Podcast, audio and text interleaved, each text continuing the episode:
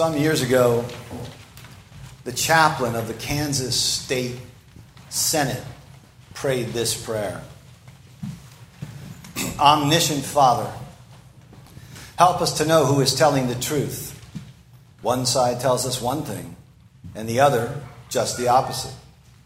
And if neither side is telling the truth, we would like to know that too. And if each side is telling half the truth, Give us the wisdom to put the right halves together. In Jesus' name, amen. Well, I, I think he was trying to be humorous. Um, but I would say things are much worse today than what the chaplain describes there. Today, we live in a culture of half truths, if that, outright lies, perpetual distortions, skewed one sided presentations in the sort of ironic and irrational situation where we have a culture that denies that there even is such a thing as truth and then regularly makes pronouncements with the authority of a papal decree. We are reminded, I think, of Isaiah's words where he says of his own time, this is the 8th century BC, truth has stumbled in the streets. We are surrounded by rivers, rivers of reckless, undisciplined speech. We're just used to it at this point. And of course, then we generate our own streams of untruthful speech, of lies, even if only little white lies, of impure speech, of unfair speech, of careless speech, of uncharitable speech. And I leave aside for the time being just shallow and insipid speech. So any sensitive soul is going to recognize just how wild and undisciplined the tongue can be. How, in James's extraordinary words, which we heard in the New Testament lesson, it is set on fire by hell and sets the course of human life on fire. The tongue, what does he say? He says it's a restless evil. There's a deadly poison about it. The tongue can take a human life into the realm of the principalities and powers. So, the power of death and life are in the tongue. But we're often blithely unaware of that power, and thus unaware of how our speech, our unwholesome speech, or our vapid speech, of what that speech is doing to ourselves or to others. We tend to think words are tax free, that they carry no moral weight. They're just things. The, uh, the great Scottish author and minister, George MacDonald, he said, perhaps surprisingly, but with brutal honesty, he said, I always try, at least I think I do, to be truthful. All the same, I tell a great many petty lies. It's a remarkable, that's a sensitive soul right there. He says, you know, if I put it to the test, I have to admit that I engage in you know, just a little bit of shading, just a little embellishment, just slight misrepresentations of the other side, just tiny little slanders, just a little lack of clarity or a lack of charity. Just bending things a little bit. Nothing really big. Nothing really big. I'm just not super accurate. So if you speak, then this text speaks to you. If you have a tongue, this text is going to touch you there. We're continuing, of course, to look at our Lord's Sermon on the Mount, right?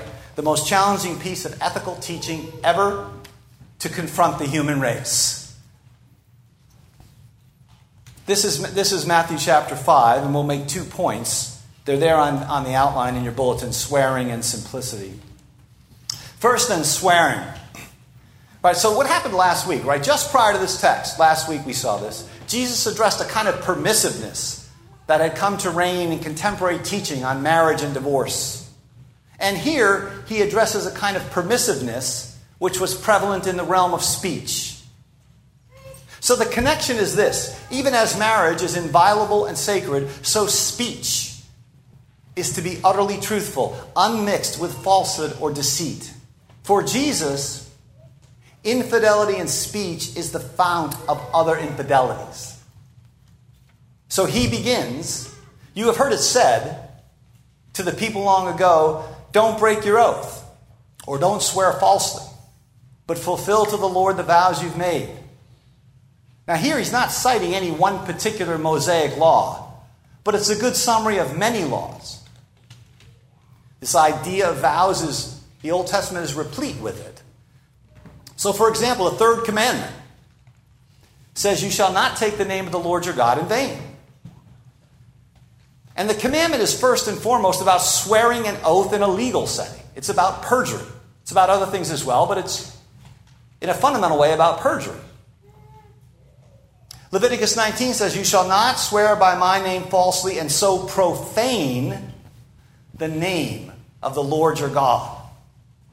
Profanity is first and foremost not a list of forbidden words, it's treating God's name, his attributes, his character, his being as if they were light or inconsequential or common. So, what is in view here is the making of a vow, an oath bound promise to the Lord, and then breaking the vow, thus swearing falsely. You have heard it said, You shall not break your oath, but fulfill to the Lord the vows you have made.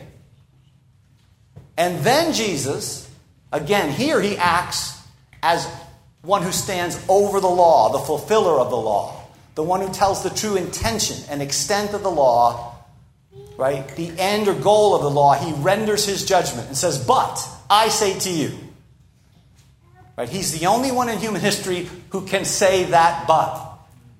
Nobody else can stand up and say, You read in Moses' law this, but I say to you. But Jesus does that. And here's what he says he says, Do not swear an oath at all. Now, that would get the attention of a first century Jew. Because, as I said, their, their Bible's full of oath taking. It appears that Jesus is making an absolute prohibition no swearing of oaths. Right? And some, right, some in the history of the church, and some still today, read the text that way. No oaths. I have a friend, this is almost 40 years ago now, who read the text that way and, was, and, and felt that he should never take an oath. He worked with me at IBM. And I remember the run up to his marriage. He was engaged, but he didn't want to take any wedding vows. It makes for a very uncomfortable engagement.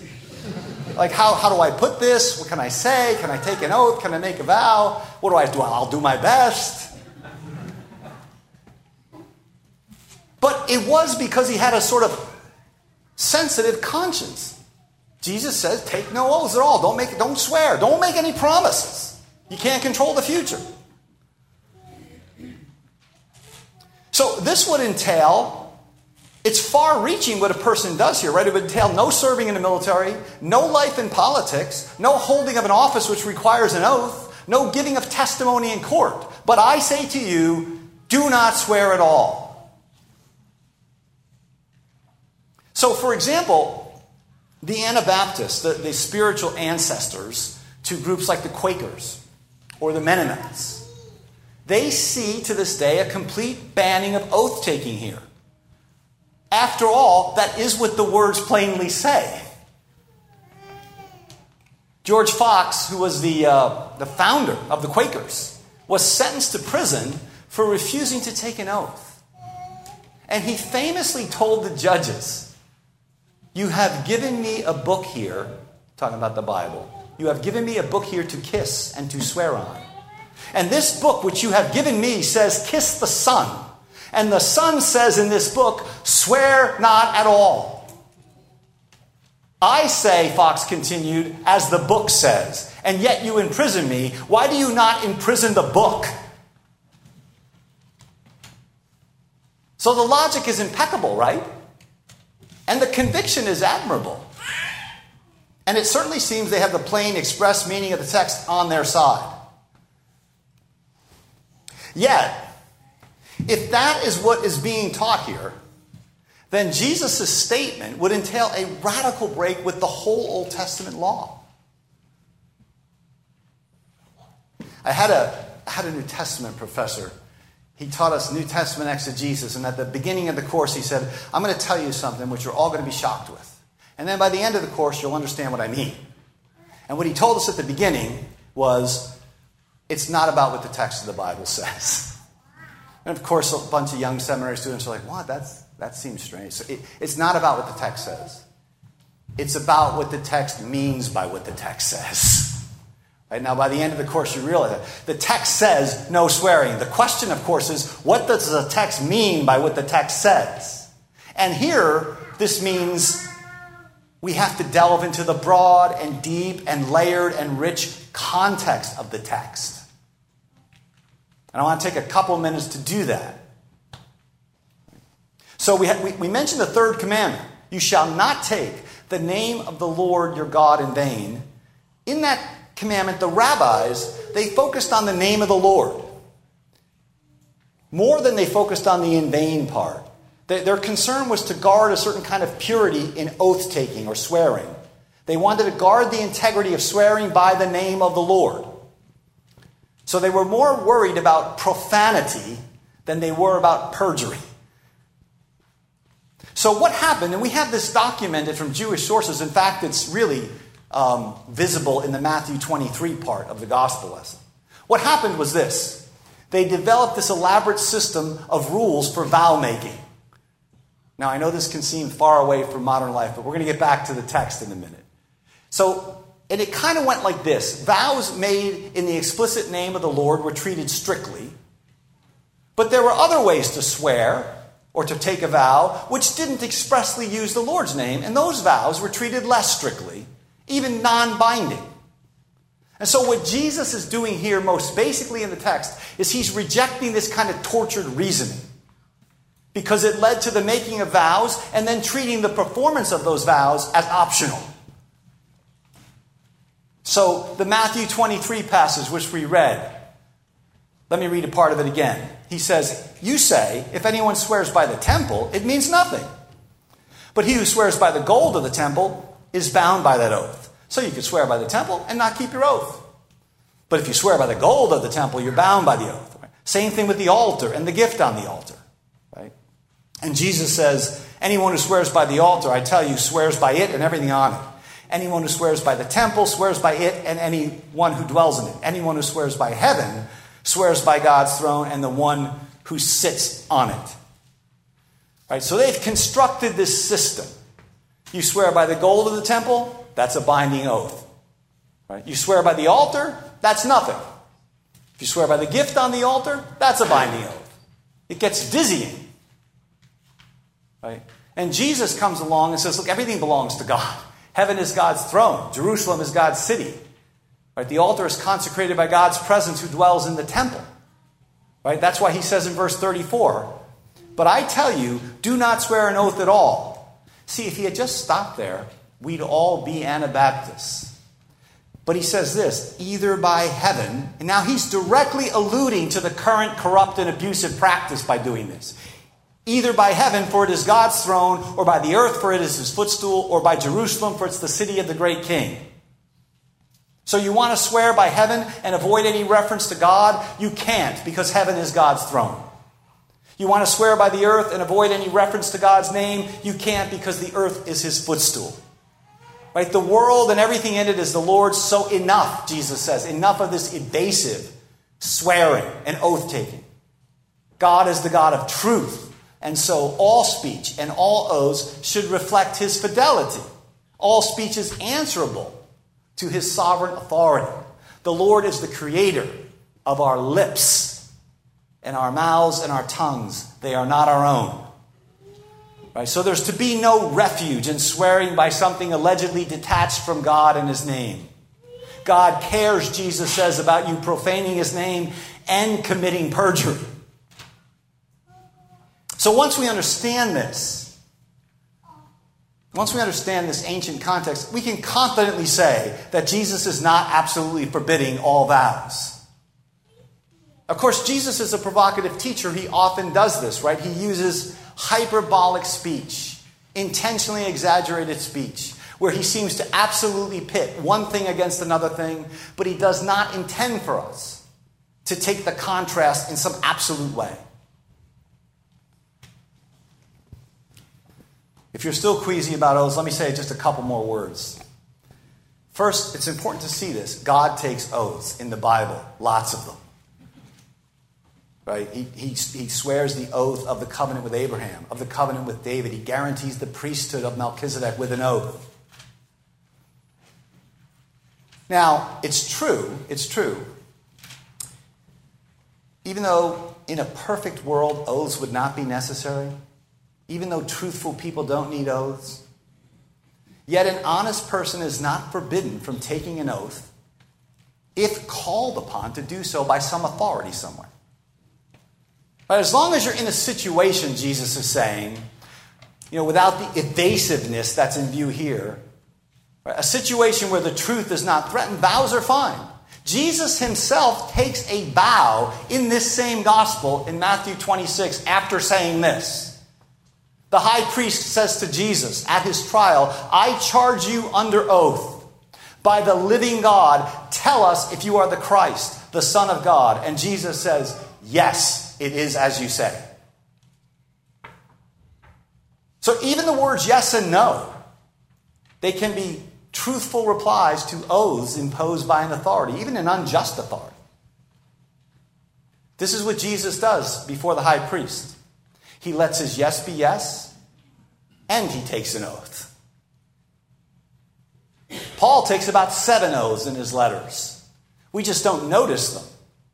He'll say something like, I speak the truth in Christ. I'm not lying. My conscience confirms it. I call God as my witness, he'll say. I assure you before God what I am writing to you is no lie. He takes a Nazarite vow in Acts 18, and on and on. So we can do the same things. And we do do the same things. Turns out you have a different kind of civilization if you take the Anabaptist prong of this argument. Do you swear to tell the truth? The whole truth, and nothing but the truth? I do. That's letting your yes be yes. It's also taking a vow. Do you take this woman as your lawful wedded wife? I do. Do you swear to protect, preserve, and defend the Constitution of the United States? I do. So there's really no conflict at the end of the day between letting your yes be yes and taking a, lawfully imposed vow. But the text is after something deeper as well. Oaths and vows will not save us as a society unless we grasp this underlying deeper point. And that brings me to the second issue here, which is simplicity. Jesus again says in verse 37, you know, let your yes be yes or your no be no. Anything beyond this, he says, is from the realm of evil. Again, he appears to be saying, enough vowing, just say yes or no. But I've just gone over that in the context, and I'm not going to rehearse it here. He's basically saying if you're not in this situation, you can vow. If you're in that situation, don't play along. So, here I want to back up for a minute though. So, oaths and vows are primarily in view. But there is this deeper issue, right? Which is truthfulness in speech. That's the bigger problem here. Speaking with simplicity, speaking with purity, speaking with accuracy. Speech has to conform itself to the reality that it's describing. Right? Speech has to know that all speech is before the face of the Lord God. That before his underneath his name, that name that the rabbis were so perversely jealous to protect. I mean, why do vows even arise in a society? They arise because we're deceitful and we lie. And we need to find ways to say you can't really lie in this situation. Vows arise because people's simple word cannot be trusted. So the Anabaptists are onto something, right? Vows are already an admission that we're in a broken situation, some kind of a provisional situation. I used to work with a guy who had a sort of verbal tic by which he would occasionally say to me, now to be frank. And he did this a lot. Now to be frank. One day, I said to him, Why don't we do this? I'll assume you're always being frank. And you tell me when you're lying. It's much more helpful to me if you come into my office and say, Kevin, now I'm going to lie to you. I mean, what is implied when someone says to you, Can I be frank? Well, I mean, something about the, the ordinary speech might be deficient.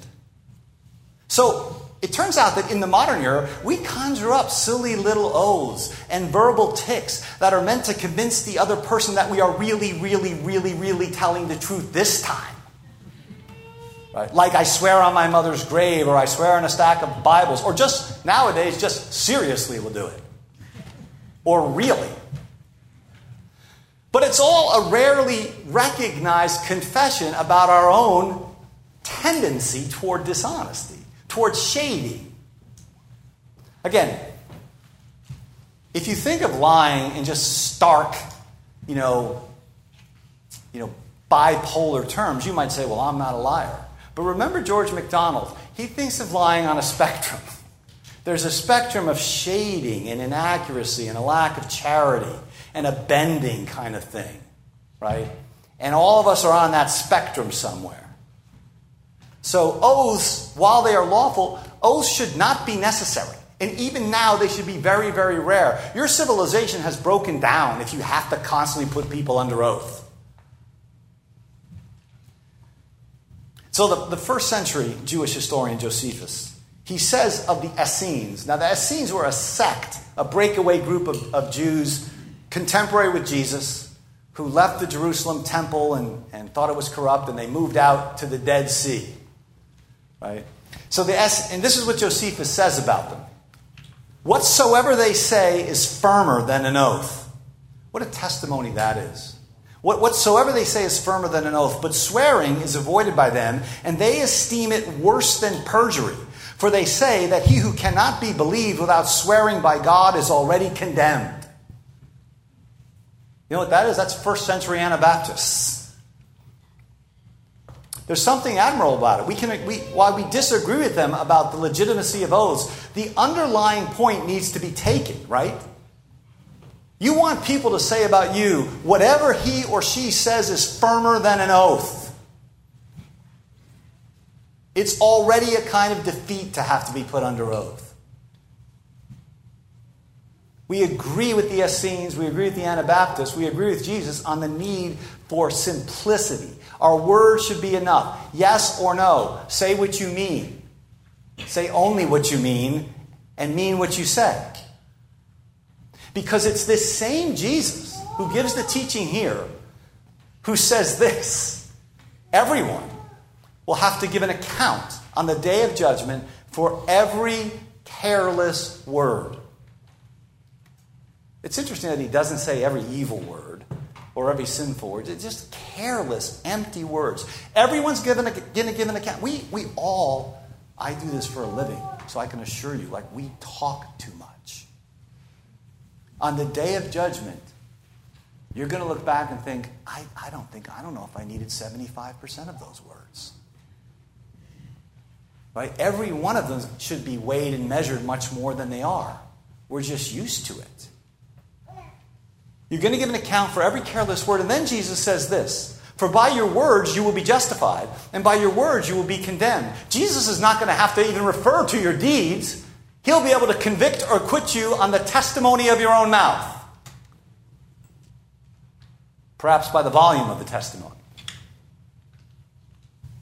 So it's a sobering text. You may not have a vowing problem, but we all have this speech problem as people who are to reflect the, the God of truth who has become incarnate in Christ, who said, I am the truth, and who sanctifies you by the Spirit of truth.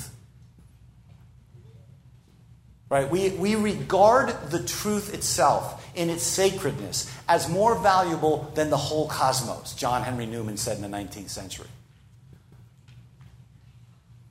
So, consecrate your tongue in simplicity, purity, and truthfulness of speech For as Isaiah said in our call to worship, the one who is blessed in the earth will be blessed by the God of truth.